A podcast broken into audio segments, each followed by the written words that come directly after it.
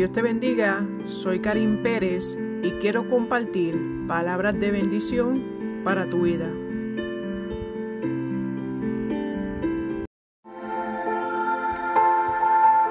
Tiempo de calidad. Me mostrarás la senda de la vida. En tu presencia hay plenitud de gozo. Salmos 16, versículo 11.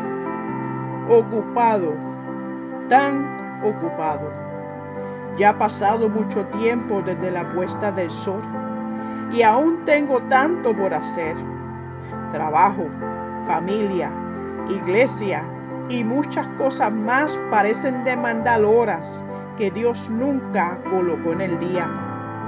Aún así nosotros los cristianos pensamos de alguna forma, todos estos logros serán del agrado de nuestro Padre Celestial. Pero después de todo, la fe sin obra es muerta. Al caer por fin sobre nuestras camas en la noche, podemos decir en realidad que hemos pasado algún tiempo con el Padre. Con tantos esfuerzos intentamos complacerlo. Billy Graham relata una historia de una pequeña niña y su padre, quienes eran grandes amigos y disfrutaban el tiempo que paseaban juntos. Salían a caminar y compartían la pasión de observar los pajaritos mientras se deleitaban en el cambio de las estaciones y experimentaban conocer nuevas personas que cruzaban en el camino.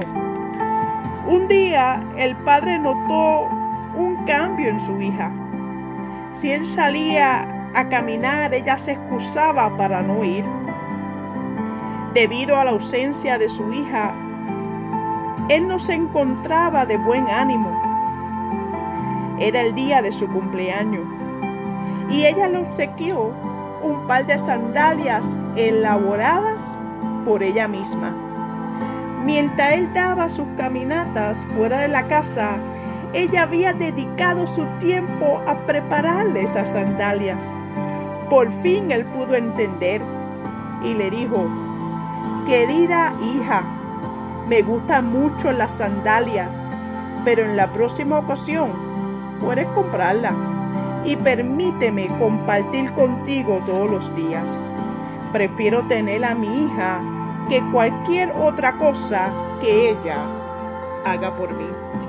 Dediquemos tiempo a nuestro Señor, tiempo de calidad, que lo que hacemos en nuestro día sea de verdadero agrado a nuestro Padre. Oremos. Señor, que nos ha enseñado a orar de forma específica y con insistencia asegurándonos que cuando pedimos tú nos escuchas, cuando tocamos tú abres. Gracias por ser un Padre tan amoroso e interesado por mí. Ayúdame Señor a ser fiel en la oración, a serte fiel con mis acciones, que mis actitudes sean de tu agrado Señor. Señor, Perdóname cuando yo espero que tú me contestes de acuerdo a mi tiempo y en la forma precisa que yo deseo.